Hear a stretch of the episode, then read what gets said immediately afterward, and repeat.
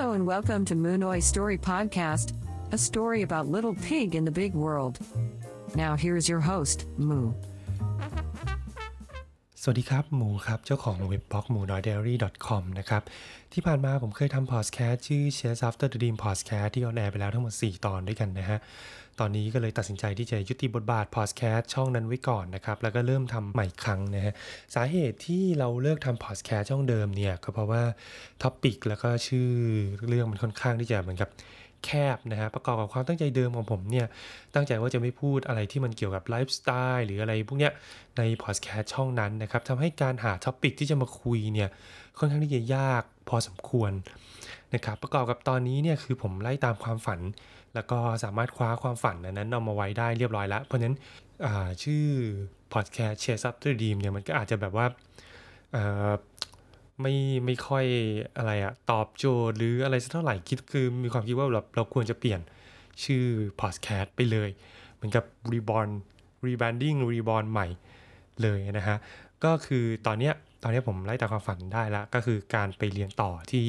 อ่าต่างประเทศนะครับ ตอนนี้ผมก็ได้ offer จากมหาลัยมาเรียบร้อยแล้วก็เลยจะถือโอกาสเนี้ยทำการ rebranding ใหม่เลย แล้วก็สำหรับพอดแคสต์เนี่ยผมตั้งใจจะใช้ชื่อว่าหมูน้อย Story นะครับโดยธีมของพอดแคสต์นี้เนี่ยก็คือจะเป็นการคุยไปเรื่อยๆ อยากจะเล่าอะไรก็เล่า ไม่มี limitation จะพูดเรื่องไลฟ์สไตล์เรื่องอะไรก็แล้วแต่ในแต่ละครั้งที่ผมอยากจะหยิบขึ้นมาพูดเวลาไปเจอ topic อะไรอยากจะมาเล่าสู่กันฟังก็จะเอามาเล่าไปเลยโดยที่แบบเราจะไม่มี limitation อะไรละนะครับ ก็แต่ละเทปเนี่ยคือตั้งใจไว้ว่าความยาวก็คือจะไม่เกิน 15 หรือไม่เกิน 20 นาที เพื่อความกระชับแล้วก็พยายามทำให้แบบ ไม่รู้สึกเบื่อจนเกินไปในการฟังอะนะ จริงๆ ผมตั้งใจไว้ว่าแบบประมาณ 10 นาทีก็คือแบบโอเคแล้วล่ะ 10 นาที 12 นาทีอะไรอย่างเงี้ยไม่ไม่อยากให้เกินนี้สำหรับเทปนี้เนี่ยผมตั้งใจจะมาคุยเชิญชวนคุยในเรื่องของการศึกษาของไทยกับญี่ปุ่นนะคือด้วยความที่ว่าผมได้ offer จากมหาลัยที่ญี่ปุ่นแล้วแหละแล้วผมก็เห็นว่าเฮ้ยการเรียนต่อที่ไทยกับการเรียนต่อที่ต่างประเทศอย่างญี่ปุ่นอะไรอย่างเงี้ยคือวิธีการหรือชุดแนวคิดของ การเตรียมตัวเพื่อจะไปเรียนต่อเนี่ยมันค่อนข้างที่จะต่างกัน step ของการเรียนอะไรเงี้ยมันค่อนข้างที่จะต่างกันพอสมควร ผมก็เลยมองว่าเฮ้ยอันเนี้ยเราควรจะเอามาเล่าสู่กันฟังนิดหนึ่งสำหรับคนที่ตั้งใจว่าจะไปเรียนต่อต่างประเทศ หรือกำลังลังเลอยู่ว่าเฮ้ยจะไปเรียนต่อต่างประเทศดีไหมไปประเทศไหนดี ไปญี่ปุ่นดีหรือเปล่า อะไรอย่างเงี้ยนี่คือสิ่งที่คุณจะต้องเผชิญ ถ้าคุณอยากจะไปเรียนต่อที่ประเทศญี่ปุ่นนะครับผมจะโฟกัส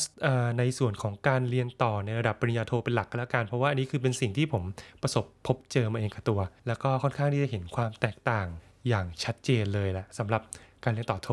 ในไทยกับญี่ปุ่นเนี่ยมันต่างยังไง ผมขอเริ่มจากการ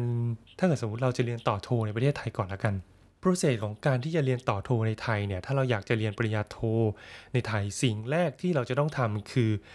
การเลือกก่อนว่าเราจะเข้ามหาลัยไหน หรือเราจะจะเข้าคณะอะไรอ่าเราต้องรู้ใจตัวเองก่อนว่าเฮ้ยเราจะเรียนต่อในด้านไหน แล้วก็ไปเลือกมหาลัยถูกปะพอเลือกมหาลัยเนี่ยเราก็ต้องไปดูว่าเฮ้ยมหาลัยนั้นเนี่ยสำหรับคณะนั้นน่ะเขาจะต้องเอาคะแนนอะไรบ้างในการสอบเข้า ยกตัวอย่างนะ ผมอยากได้ MBA ผมก็ไปดูแล้วเฮ้ยผมอยากเรียนต่อ MBA MBA เรียนที่มหาลัยไหนดีในไทย ก็จะมีจุฬามีธรรมศาสตร์ มีมหิดล มีนิด้า ผมก็แบบอ่าเลสเซว่าผมอยากจะเข้า MBA จุฬาแล้วกัน MBA จุฬาเนี่ยเขาจะเอาอะไรบ้าง เขาก็จะเอาคะแนนภาษาอังกฤษก็จะคุณจะใช้ทั้ง IELTS ทั้ง TOEFL หรือคุณไม่อยากสอบ 2 ตัวนี้ คุณจะไปใช้ CUTEP ก็ได้ นอกจากคะแนนภาษาอังกฤษแล้วเนี่ยสิ่งที่เขาอยากได้อีกอันหนึงก็คือเรื่องของการอ่านอ่านจับใจความหรือคะแนนของพวกอ่าอะไร CU base CU base ก็จะเป็นเหมือนสอบ reading อะอ่านจับใจความตีความอะไรพวกนี้แล้วก็เป็นพวกเอ่อ business นี้หน่อยๆแล้วก็มีเลขเล็กๆน้อยๆนะฮะสำหรับ CU base ซึ่ง CU base เนี่ยก็ก็มีทั้งภาษาไทยภาษาอังกฤษอยู่ที่ว่าคุณจะเรียนภาคไทยหรือภาคอังกฤษ ก็เลือกสอบไปเสร็จแล้วเนี่ยพอเรามีคะแนนเรียบร้อยปุ๊บเนี่ยตรงตามมินิมัมรีคว i ร e m e n t ของเขาอะนะครับ แล้วก็เอาคะแนนเนี่ยซับมิดไป ยื่นคะแนนเข้าสู่ขั้นตอนการสมัครสอบ ซึ่งเราก็ต้องเตรียมเอกสารต่างๆ ตามที่เขาระบุไว้ในสมัครเช่น พวก recommendation หรืออื่นๆโอเค พอเตรียมเสร็จเรียบร้อยปุ๊บเนี่ยเราก็ส่งสมัครสอบใช่ปะแล้วถ้าเกิดพอเราสอบติดปุ๊บเนี่ยอ่าเราก็จะเข้าไปเริ่มเรียน พอเข้าไปเริ่มเรียนปุ๊บเนี่ยเราก็จะเริ่มมองหาแล้วว่าเฮ้ย พอเราเรียนได้สักพักหนึ่งเราก็จะรู้แล้วว่าเราสนใจในด้านไหน แล้วก็เลือกหัวข้อขึ้นมาเพื่อทำ thesis ทำวิทยานิพนธ์เขียนเปเปอร์อะไรก็ว่าไป แล้วก็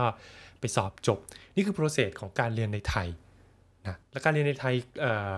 ร้อยละ90จะใช้ process ประมาณนี้ แต่ว่าถ้าคุณไปเรียนที่ญี่ปุ่นเนี่ยเฮ้ยคุณลืมไอ้ process ทั้งหมดนี้ไปได้เลยนะ คือมันจะเป็นอีกอีกคนละเรื่องกันเลยถ้าคุณจะเรียนต่อที่ญี่ปุ่นเนี่ยอย่างแรกเลยนะ สิ่งที่คุณจะต้อง เตรียมอย่างแรกเลยคือ นอกจากนอกจากนอกจากจะรู้ตัวเองแล้วว่าเราอยากจะเรียนสาขาอะไร คุณจะต้องหา topic ขึ้นมาก่อนว่า คุณจะทำวิจัยเรื่องอะไรเฮ้ยมันกลับกันเลยนะ จากของไทยเนี่ยเราเข้าไปเรียนก่อนใช่ป่ะแล้วเราค่อยๆรู้ตัวเองว่า เราจะทำ topic อะไรอะไรยังไงไม่ ถ้าคุณจะเรียนที่ญี่ปุ่น สิ่งแรกที่คุณจะต้องมีก่อนเลยคือ topicพอคุณได้ท็อปิกปุ๊บเนี่ยคุณรู้แล้วว่าคุณอยากจะวิจัยในสาขานี้มีสโคปประมาณนี้หัวข้อเนี้ย เสร็จแล้วคุณก็ต้องเริ่มล่างแล้วว่าเฮ้ยเรามีแผนการที่จะวิจัยอะไร เขียนแบบคร่าวๆก่อนก็ได้ เป็นแนวคิด เสร็จแล้วปุ๊บเนี่ยสิ่งที่จะต้องทำต่อไปก็คือ คุณจะต้องไปหาอาจารย์ ไปหาอาจารย์ที่ปรึกษาว่าเฮ้ยเราอยากจะทำเนี้ยในแวดวงเนี้ยในวงสิ่งที่เราอยากจะทำเนี่ยสมมติอะผมยกตัวอย่างเลสเซว่าผมอยากเรียน MBA ใช่ป่ะผมก็ต้องดูแล้วว่าเฮ้ย MBA ผมเนี่ยผมจะทำวิจัยเกี่ยวกับอะไรใน MBA ดี ผมควรจะวิเคราะห์ในส่วนของอาสาขาการตลาดไหม ยกตัวอย่างนะผมอยากจะดูในส่วนของ market share ของ online marketing ดูแนวโน้มว่าตอนนี้คนมีคนเข้ามา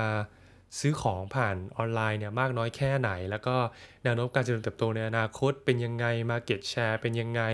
ตอนนี้แบบมีเงินหมุนเวียนในระบบตรงนี้เท่าไหร่อะไรเงี้ยผมก็ต้องหาแล้วว่าเฮ้ยในฟิลเนี้ยมีอาจารย์คนไหนที่เขาเก่ง แล้วก็เขากำลังศึกษาเรื่องนี้อยู่บ้าง เฮ้ยมันไปอย่างนี้จริงๆนะคือแบบคุณต้องแบบดูก่อนว่า แล้วอาจารย์คนนี้อยู่มหาลัยไหน คุณอยากทำวิจัยกับอาจารย์คนนี้ แล้วคุณก็หามหาลัยเว้ยไปดูว่าอาจารย์คนนี้สอนอยู่มหาลัยไหน หรือทำวิจัยอยู่มหาลัยไหน เสร็จล้วเราก็เมลไปคุยกับอาจารย์ก่อนว่าเฮ้ยผมเนี่ยอยากจะทำวิจัยเรื่องนี้นะ ผมอยากเรียนต่อปริญญาโท MBA อยากจะทำวิจัยเรื่องนี้เนี่ยแล้วผมเห็นว่าคุณเนี่ยก็สนใจเรื่องนี้เหมือนกัน ผมจะทำวิจัยเรื่องนี้แผนของผมเป็นอย่างนี้อย่างนี้ เข้าไปคุยขอคำแนะนำอะไรเสร็จปุ๊บพออาจารย์เขาเห็นว่าเฮ้ยเรามีแววเรา คุยกันรู้เรื่องเราอยากจะทำวิจัยได้ปุ๊บเนี่ยขั้นตอนต่อไปคือการสมัครสอบเข้าเรียนเฮ้ยคือมันกลับกันเลยนะ คุณแบบคุณจะต้องแบบมีแนวคิดก่อนว่าคุณอยากจะวิจัยเรื่องอะไร ก่อนที่จะมาคุยกันว่าเราจะสมัครเรียนหรือเปล่า มันจะเป็นแบบมุมกลับกันเลยเป็นก็เป็นเป็นการเปิดโลกเหมือนกันว่าเพราะคือผมอะเคยยึดติดกับ process แบบไทยไงผมก็หา ก่อนเลยว่าผมอยากเรียนมหาลัยนี้เว้ย ผมอยากไปเรียนต่อสาขานี้เว้ย แล้วก็ไปดูเอกสารปุ๊บบุ๊บว่าต้องเตรียมอะไรบ้าง ต้องมีคะแนนอะไรนู่นนั่นนี่ เสร็จปุ๊บ บางมหาลัยอะหนึ่งในสิ่งต้องเตรียมอะก็คือ research plan คือคุณจะวิจัยอะไร แล้วคุณมีแพลนอะไร อ่า อันนี้คือ อันนี้คือเอ๊ะหนึ่งละถ้าเกิดว่าเราไม่ได้เตรียมตัวอะไรมาก่อนเลย ไม่รู้ process ตรงเนี้ยเราก็จะเริ่มเอ๊ะหนึ่งแล้วว่าเฮ้ยเราต้องทำ research plan เลยเหรอวะกูยังไม่เข้าไปเรียนเลยนะเว้ยคือแบบเฮ้ยเราเรายังไม่รู้เลยว่าเออมหาลัยนี้สอนแบบ เนื้อหาเข้มข้นขนาดไหน อะไรยังไงอาจารย์เขาเด่นด้านไหน ยังไม่รู้เลยแม่งหารีเพิร์แม่งหารีเสิร์ชแผนแล้วอะอันนี้คือเอที่ 1 ที่ว่ามันไม่ใช่แล้วเปล่าวะเอที่ 2 คือบางมหาลัยเขาอาจจะรีควายว่าเฮ้ยคุณต้องได้รับการตอบรับจากอาจารย์ก่อนว่า ต้องการรับคุณเป็นนักศึกษาวิจัยในแลบของเขา อันนี้คืออีกเอหนึ่งว่าเฮ้ยสุดท้ายแล้วเรามาผิดทางหรือเปล่านะ จริงๆแล้วก่อนที่เราจะมาดูว่ามหาลัยเนี้ยเขามีโปรเซสการรับอะไรยังไงอะ จริงๆแล้วบางทีอย่างแรกสุดเลยคือเราอาจจะต้องเริ่มจากการหาหัวข้อวิจัยของเราก่อนหรือเปล่านะ แล้วก็ไปคุยกับอาจารย์ก่อนว่าหัวข้อเรามีหัวข้อวิจัยแบบเนี้ยอาจารย์เขาโอเคกับหัวข้อวิจัยแบบนี้ไหมแล้วค่อยกลับมากลับมาดูว่าไอหัวข้อวิจัยแบบเนี้ยแล้วอาจารย์โอเคแล้ว แล้วมหาลัยเขามีขั้นตอนการสมัครยังไง คือมันมันแบบมุมกลับเลย แต่โอเค คือมันก็มีบางมหาลัยที่เป็น process แบบว่าคุณไม่จำเป็นที่จะต้องได้รับการ approve จากอาจารย์ที่ปรึกษา คุณไม่จำเป็นที่จะต้องมีอ่า research plan ก็ได้ในขั้นตอนการสมัครอย่างมหาลัยที่ผมสมัคร แล้วก็ได้รับ offer ตอนนี้ก็คือ เขาไม่ได้ require research plan เนอะแล้วเขาก็ไม่ได้ require ว่าคุณจะต้องได้รับการ approve จากอาจารย์ที่ปรึกษาก่อนถึงจะสมัครได้ แต่ว่า by the way พอไปถึงขั้นตอนการ interview แล้วเนี่ย เขาก็จะถามคุณอยู่ดีว่าคุณเข้ามาแล้วเนี่ย คุณอยากจะวิจัยเรื่องอะไร คุณมีหัวข้อ thesis ของคุณอยู่แล้วหรือเปล่าก่อนที่จะเข้ามา ซึ่งซึ่งอันนี้ก็คือเป็นสิ่งที่ผมโดนเหมือนกัน ถ้าเกิดว่าใคร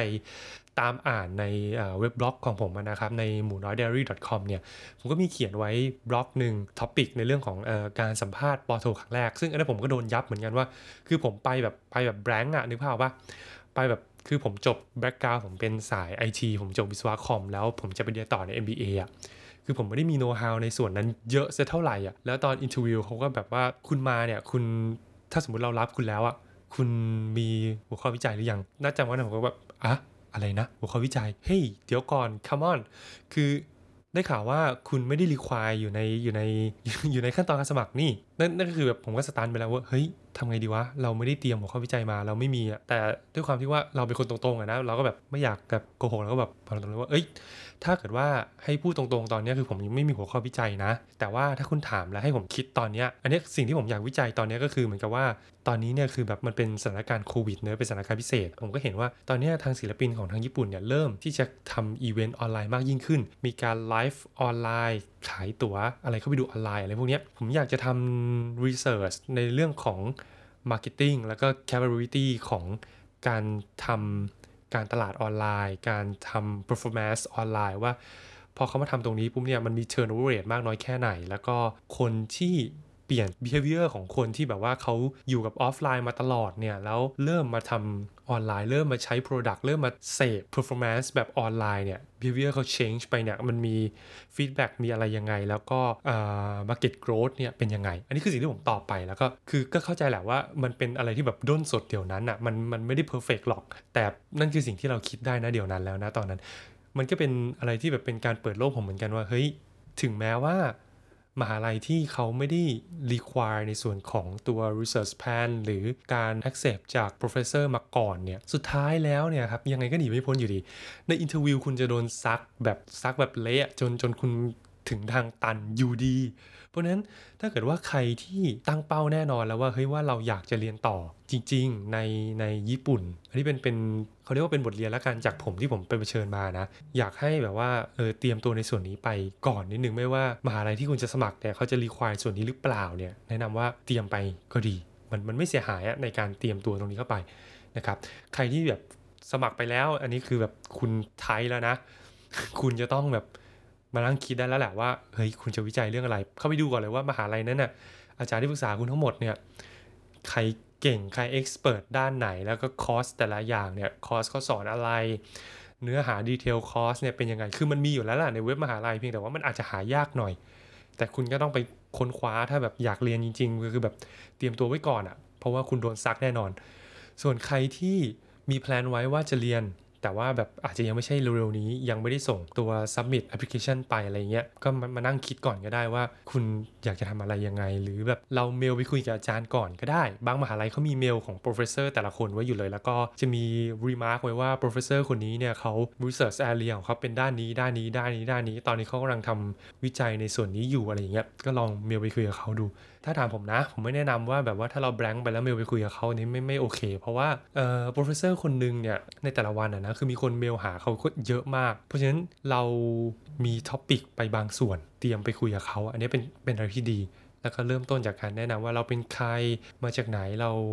าสนใจที่จะเรียนต่อในด้านนี้สาขานี้ที่มหาลัยนี้แล้วเราสนใจที่จะวิจัยในหัวข้อนี้ ซึ่งเราก็เห็นว่าอาจารย์เนี่ยทำวิจัยในหัวข้อนี้เหมือนกันเรามีหัวข้อประมาณนี้นี่นี่นี่เขาพอจะให้คำแนะนำได้ไหม อะไรอย่างเงี้ยอาจจะเริ่มต้นจากจุดนี้ไปก่อน ก็ก็ได้ก็ไม่เสียหายเนอะ อะตอนนี้ก็ 13 นาทีกว่าแล้วนะครับ ก็เพื่อไม่ให้เทมนี้มันยาวเกินไปเนอะเดี๋ยวผมขอจบเทมนี้ไว้แต่เพียงเท่านี้แล้วกันนะครับ แล้วเดี๋ยวเราค่อยมาคุยกันใหม่ในเทปหน้า สวัสดีครับ